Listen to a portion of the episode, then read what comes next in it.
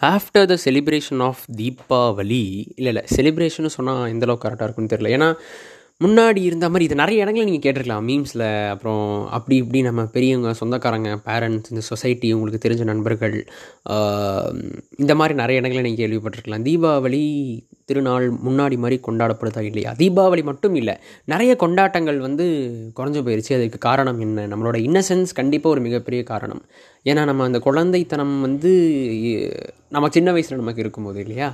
நம்ம அப்போ தீபாவளிலாம் வரும்போது ஒரு ஒரு வாரத்துக்கு முன்னாடியே அந்த டாப்பிக்லாம் ஆரம்பிச்சிருவோம் கிளாஸில் எப்படா ஃப்ரீ டைம் கிடச்சா அதை பற்றி பேசலாம். மெயின்லி அந்த பட்டாசில் இருக்கிற க்ரேஸ் இருக்குது பாருங்க. அவ்வளோ அழகாக இருக்கும். இப்போ நினச்சி பார்த்தாலும் அந்த மாதிரி நாட்களில் நம்ம இன்னும் வாழலாமே. நம்ம ஏன் இந்த மெச்சூரிட்டி இந்த ஏன் ரெஸ்பான்சிபிலிட்டி நம்மளுக்கு ஏன் இந்த பதினெட்டு பத்தொம்போதெல்லாம் ஆகி நம்மளை வந்து அப்படியே இந்த கொண்டாட்டங்களையும் இந்த இன்னசென்ஸையும் இந்த குழந்தைத்தனங்களையும் பறிச்சுட்டு போகிற ஒரு வயதாக இருக்குன்னு இந்த வயதுகள் மேலே எனக்கு கோபம் வருது. இந்த பதின் பருவங்களில் ஒரு மிகப்பெரிய கோபம் வருது அந்த இன்னசென்ஸ் இல்லாதனால. அந்த ஒரு வாரத்துக்கு முன்னாடியே அந்த கிராக்கர்ஸ் பற்றி பேச ஆரம்பிக்கிறது. என்னப்பா? ஏ இந்த பட்டாசு தெரியுமா? அந்த பட்டாசு அப்படியே பறகுண்டா அந்த பட்டாசு அப்படி வெடிக்குண்டா ஒரு நாள் இப்படி தான் என்னாச்சு தெரியுமா? அப்படிலாம் பேசி மச்சான் நாங்கள் அந்த எறும்பு பூத்தில் வெடி வச்சோம் தெரியுமா? அந்த குடிசையில் தூக்கி போட்டோம் தெரியுமா? தண்ணியில் போட்டால் அந்த வெடி வெடிக்குண்டா அந்த மாதிரி எவ்வளவோ அருமையான உரையாடல்கள் வந்து நடக்கும் இந்த சின்ன வயசில் தீபாவளி அப்படின்னு வரும்போது. அதை தாண்டி நல்ல உணவுகள் ட்ரெஸ் எடுக்க போகிறது நல்லா ஃபேமிலியோடு போயிட்டு ட்ரெஸ் எடுத்துகிட்டு வரும்போது நல்லா என்ஜாய் பண்ணிட்டு இந்த மாதிரியான நிறைய என்ஜாய்மெண்ட் வந்து அப்போது தீபாவளி மட்டும் இல்லை நிறைய பண்டிகைகள் போது இருந்தது. அந்த இன்னசென்ஸ் எப்போ குறைஞ்சதோ அன்றைக்கே நம்ம பண்டிகைகள் மீதான தாக்கமும் பெருசாக குறைஞ்சிருச்சு இல்லையா? இன்றைக்கினா நார்மலாக எந்திக்கிறோம். குளிக்கிறோம் அப்புறம் பட்டாசு வெடி பட்டாசு மேலே இப்போ சுத்தமாக கிரேஸே போச்சு. வீட்டில் வந்து ஒரே ஒரு டூ தௌசண்ட் வாழை தான் வாங்கினாங்க.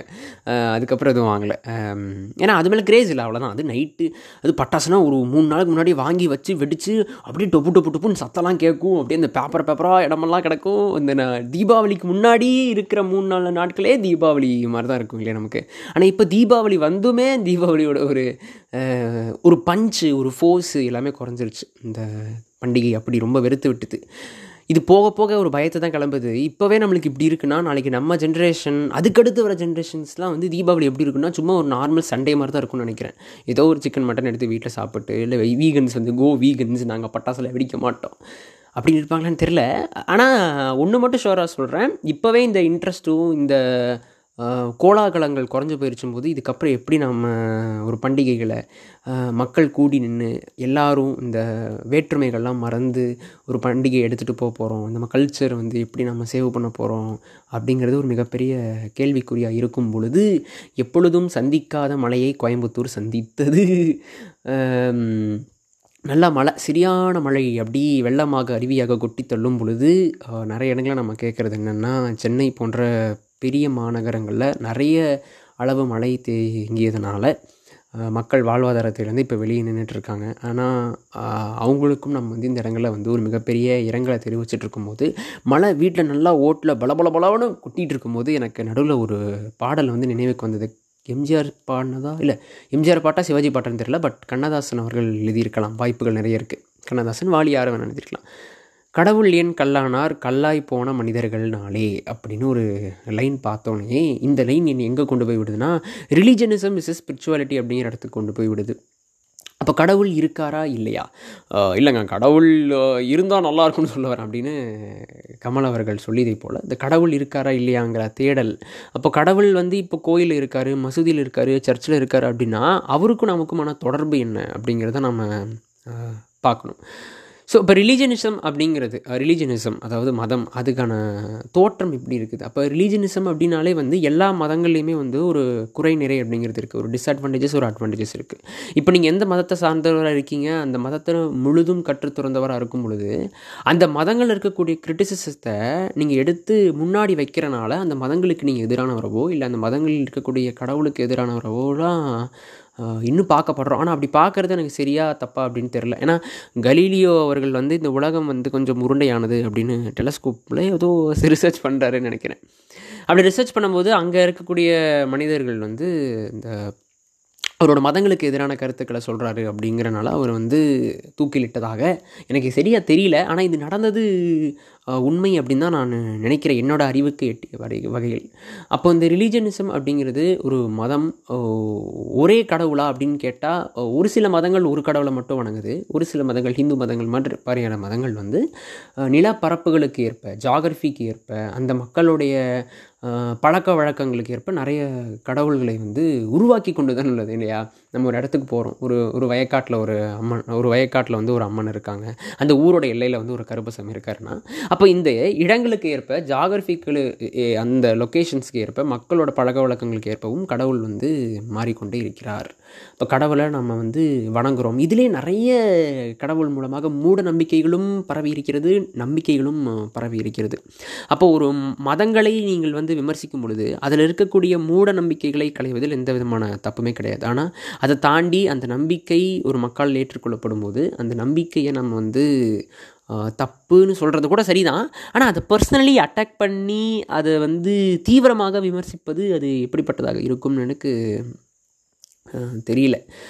இங்கே நிறைய பேருக்கு மதம்ங்கிறது ஒரு தெய்வீமா தெய்வீகமாக பார்க்கப்படுது. நிறைய பேர் இன்னும் நம்ம சொல்லி கேள்விப்பட்டிருப்போம். நாங்கள் இந்த இடத்துக்கு நிற்கிறோன்னு அது காரணம் இறைவனோட அருள் தான் இறைவனோட அருள் தான் மே மேபி நான் வந்து கடவுளை அந்த அளவுக்கு புரிந்து கொள்ளவில்லை என்றாலும் கூட நான் அதை எப்படி பார்க்குறேன்னா இப்போது அந்த கடவுளுக்குள்ளே இருக்கிற இறைநிலையை நீங்கள் உங்களுக்குள்ளே உணரும் போது மேபி நீங்கள் நல்லவராக இருக்கலாம் அப்படின்னா. பகவத்கீதையில் ஒரு நல்ல ஒரு வரி ஞாபகத்துக்கு வருது. என்னென்னா மனிதர்கள் தேவர்களிடம் இருக்கும் எல்லா நல்ல குணங்களும் மனிதர்களிடம் இருக்கும். எப்போனா நேர்மையான இறைபக்தி உள்ள மனிதரிடம் இருக்கும் அப்படின்னு பகவத்கீதையில் சொல்கிறாங்க ஸோ அந்த நேர்மையான இறைபக்தி என்ன அதை எப்படி தேடணும் அப்படிங்கிறத தான் நம்ம பார்க்கும் பொழுது இந்த ரிலீஜனிசம்ங்கிற வார்த்தையிலிருந்து தாண்டி இன்னொரு வார்த்தைக்கு வரும் ஸ்பிரிச்சுவாலிட்டி அப்படின்னு சொல்கிறோம் இல்லையா? அப்போ இந்த ஸ்பிரிச்சுவாலிட்டிங்கிற விஷயம் நமக்கு என்ன பண்ணுதுன்னா இப்போது என்னால் வந்து நான் தெளிவாக சொல்ல முடியும். I never believe in religionism but I believe in spirituality அப்படின்னு நிறைய பேர்கிட்ட சொல்லியிருக்கேன். இப்போ ஒரு கடவுள் இருக்கார் அந்த கடவுள் கல்லாவும் இருக்கலாம் அந்த கடவுள் வந்து சிலுவையில் அறையப்பட்டும் இருக்கலாம் இல்லை அந்த கடவுள் எப்படிப்பட்ட ஒரு உருவமாக கூட இருக்கலாம் தோற்றமற்றவராகவும் இருக்கலாம் ஜடமாகவும் இருக்கலாம் என்ன சொல்கிறது இந்த மாதிரி நிறைய பதங்களை கொண்டிருக்கலாம். எப்படிப்பட்டவரை வேணால் ஒரு கடவுள் இருக்கலாம். ஆனால் இந்த கடவுள் அளிக்கின்ற இறையாண்மை இந்த கடவுள் அளிக்கின்ற போதனைகளை நம்ம மனசுக்குள்ளே உள்வாங்கி நம்மளை நாம் தேடுறது தான் ஸ்பிரிச்சுவாலிட்டி அப்படின்னு நினைக்கிறேன் believe believe in yourself like the search of yourself உன்னை நீயே தேடுங்கிறாங்கல்ல. அப்போ அதுதான் ஸ்பிரிச்சுவாலிட்டி அப்படின்னு நான் மேபி அப்படி தான் நான் பார்க்குறேன். அதுதான் ஸ்பிரிச்சுவாலிட்டி என்னை பொறுத்த வரைக்குமே பர்ஸ் பெர்ஸ்பெக்ஷன் பெர்ஸ்பெக்டிவாக ஆமாம் அதுதான். என்னோட பார்வையில் according to my point and plus இப்போ விவேகானந்தர் பார்த்துட்டிங்கன்னா அவர் கடவுளை வந்து மிகவும் விரும்பிய ஒரு மனிதர் தான். கடவுளை தேடக்கூடிய மதங்களை வந்து நன்றாக ஆராய்ந்த ஒரு மனிதர். கடவுளை பற்றி தேடக்கூடிய மனிதர். தத்துவங்களாக தன்னை நிலைநிறுத்து கொண்ட மனிதர். சித்தாந்தங்களை வலியுறுத்திய மனிதர். நிறைய அவரை பற்றி பேசிகிட்டே போகலாம் ஆனால் இவர் என்ன பண்ணுறாருன்னா இவர் கடவுள் இருக்காரா இல்லையாங்கிறத வந்து தேடினாராங்கிறது ரெண்டாவது பட்சம். ஆனால் அதை தாண்டி கடவுள் எனக்குள்ளே இருக்காரா இல்லையா? இப்போ நான் யார்? என்னோடய வாழ்க்கையில் கடவுளுக்கு எனக்குமான பாலம் என்ன? அப்போ அவருக்கு அவரோட தேடுதலில் தான் வந்து ஒரு கடவுள் அடையிறாருன்னு நினைக்கிறேன். அப்போ அவர்கிட்ட இருந்தது ஒரு ஸ்பிரிச்சுவாலிட்டி அப்படின்னு நான் பார்க்குறேன். அம்பேத்கர் வந்து கடவுளே இல்லைன்னு மறுத்தாலும் கூட அவருக்கு கூட புத்த மார்க்கம்ங்கிற ஒரு மார்க்கம் தேவைப்படுது இல்லையா? ஒரு ஒரு மனிதன் அவனை தாண்டிய ஏதோ ஒரு சக்தி இயங்குது அப்படிங்கிறது நிறைய பேருக்கு நம்பிக்கையாக இருக்கலாம். சில பேருக்கு வந்து அவநம்பிக்கையாக இருக்கலாம். அப்படிலாம் கிடையாதுன்னு சொல்லலாம். ஆனால் நான் அதை எப்படி ஒரு ஃபிஃப்டி பர்சன்டேஜ் நம்புகிறேன் கண்டிப்பாக ஏன்னா ஹியூமன் பவரை தாண்டி ஏதோ ஒரு பவர் ஒரு ஸ்பிரிச்சுவாலிட்டிங்கிறது இந்த உலகத்தில் இருந்துகிட்டே தான் இருக்குது அந்த வைப் இருக்குது அப்படின்னு தான் நினைக்கிறேன். இவங்களெல்லாம் பேசிட்டு கடவுள் மறுப்பை முன்னிறுத்துவதாகவே நமக்கு பார்க்கப்படுகின்ற பெரியாரை பற்றி சில வரிகள் பேசியாகணும். பகுத்தறிவு தலைவர் பெரியார் அப்படிங்கிறவர். ஏன்னா இங்கே நம்ம பார்க்க பெரியாரை பற்றின வியூ பாயிண்ட்டே இங்கே ரொம்பவே இன்னும் மனிதர்களால் எப்படி பார்க்கப்படுதுன்னா கடவுளை மிகவும் விரும்புபவர்களால் எப்படி பார்க்கப்படுதுன்னால் அவர் வந்து ஒரு கடவுள் மறுப்பாளர். அவர் வந்து விநாயகர் சதுர்த்தி அன்னைக்கு விநாயகரை உடைச்சவர். ராமர் சிலையை வந்து நிர்வாணப்படுத்தி அறைந்தவர் கடவுளுக்கு எதிராக பல விமர்சனங்களை வைத்தவராகவே பார்க்கப்படுது. இதெல்லாம் தாண்டிட்டு பெரியார் ஒரு மனுஷனை பாருங்கள் அந்த வயசில் அந்த மனுஷனுக்கு ஏன் அப்படி ஒரு கோவம் வரணும்? அப்போது அந்த சாதி அப்படிங்கிற ஒரு விஷயம் இந்த மதம் அப்படிங்கிற ஒரு விஷயம் இதெல்லாம் தோற்றத்துக்கு காரணமானது எதுதான் கடவுள் அப்படின்போது அந்த கடவுளை விமர்சனம் அந்த மனுஷன் எதுக்குறான் ஆனால் காலங்கள் போக போக இந்த மதம்ங்கிறது இப்போ அவரை தள்ளி வச்சுருவோமே. இப்போ இப்போ நம்ம நம்மளாம் பார்க்கலாம். உங்களோட பகுத்தறிவுக்கு எட்டின விஷயங்களை பாருங்கள் மதம்ங்கிறது ஒரு ஒரு மார்க்கமாக இருக்கலாம். அது சொல்ல வர கருத்து என்ன வேணால் இருக்கலாம். அதை நம்ம புரிஞ்சு நடந்துக்கிறோமாங்கிறதா மேட்ரு தவிர என் மதம் தான் பெருசு என் மதத்தை வணங்குறவன் தான் பெருசு என் மதத்தில் இருக்கக்கூடிய ஒரு குறிப்பிட்ட சாதியில் அவன் தான் பெருசு. அதுக்கு கீழே இருக்கிற பிற்போக்கு சாதிகள் ஒதுக்கப்பட்ட சாதிகள் எல்லாமே வந்து நாங்கள் எங்கள் கருவூலத்துக்குள்ளே நுழைய விட மாட்டோம். எங்கள் மந்திரங்கள் சொல்ல விட மாட்டோம். அவன் எனக்கு அடிமையாக தான் இருக்கும் அப்படின்னு பார்க்கும்போது அந்த கடவுளை முழுமையாக வெறுப்பவராக பார்க்கப்படுகிறார் பெரியார். இப்போ பகுத்தறிவுங்கிறது என்னென்னா அதான் ஒரு ஒரு மீமில் பார்த்து நல்லா இருந்தது. சாமி கும்பிட்றதுக்கு எதிரானது இல்லை பகுத்தறிவு கும்பிட்ற சாமி அப்படிங்கிறது இருக்கிறது தான் பகுத்தறிவு. ரொம்ப அருமையான வரிகள் அது. அதை போலத்தான். இப்போது இந்த பகுத்தறிவுன்னு பார்க்கப்படும்போது மதங்களை எதிர்ப்பது மட்டுமே பகுத்தறிவாக இருக்க வாய்ப்பில்லை. மத நல்லிணக்கத்தை ஏற்படுத்துவதும் பகுத்தறிவு தான் ஸோ இந்த யுனைட்டி அண்ட் டைவர்சிட்டி இருக்கு இல்லையா? வேற்றுமையில் ஒற்றுமை காண்போம் வேற்றுமையை மறப்போம் சாதி மத இனங்கள் மறப்போம். இந்த டிஃப்ரென்சியேஷன்ஸ்லாம் மறந்துட்டு நமக்குள்ளே இருக்கிற யூனிக்னஸ் அதை அந்த வேற்றுமையில் இருக்கிற ஒற்றுமையை நம்ம பார்க்கணும்னு பிலீவ் பண்ணுறேன் உங்களை நீங்கள் ரியலைஸ் பண்ணுறதுக்கான ஒரு பாத்து தான் காட் அப்படின்னு நான் நினைக்கிறேன். இதுதான் மகாமுனி படத்தில் ஆரியாவும் வந்து அந்த வசனங்களை பேசியிருப்பார். இப்போ நான் கடவுளை வெறுப்பதற்கு வந்து கடவுளை வெறுக்கிறேன்னு சொல்ல முடியாது. ஒரு என்ன சொல்கிறது நம்ம ஆளுங்களுக்கு வந்து நார்மலான விஷயம் எப்படின்னா கடவுள்கிட்ட வந்து எடுத்தோடனே போயிட்டு ஒரு ஆசையோடு போய் நிற்கிறது ஒரு வேண்டுதலோடு போய் நிற்கிறது எனக்கு வந்து அது நடக்கணும் எனக்கு வந்து இது நடக்கணும். இது நடந்தால் நான் அது பண்ணுறேன் அவர்கிட்டே அக்ரிமெண்ட் போடுறது. அப்போ யோசிச்சு பாருங்கள் பக் ஒரு நாளைக்கு ஒரு தெய்வங்கள் இப்போ ஏதோ ஒரு கோயில் பெரிய கோயில் எடுத்துக்கோங்க. ஏதோ ஒரு திருவண்ணாமலை சிவன் கோயிலாக இருக்கட்டும் இல்லை பழனி முருகர் கோயிலாக இருக்கட்டும். அவருக்கெல்லாம் எவ்வளோ அக்ரிமெண்ட்ஸ் வரும்? அவருக்கு எவ்வளோ ஆர்டர்ஸ் வரும்? அவர் அந்த ஆர்டரில் முதல்ல ஃபில்டர் பண்ணணுமா இல்லையா? ஓ சரி. அப்போ இதுக்கு வந்து பெண்கள் இவ்வளவு ஆண்கள் இவ்வளவு திருநங்கைகள் இவ்வளவு சரி. இதில் வந்து என்ன நீடு ஃபினான்ஷியல் நீடை தனியாக ஒதுக்கு எமோஷனல் நீடை தனியாக ஒதுக்கு பர்சனல் நீடை தனியாக ஒதுக்கு அந்த நீடு இந்த நீடு இப்படி நாலஞ்சு நீடை தனியாக ஒதுக்கு.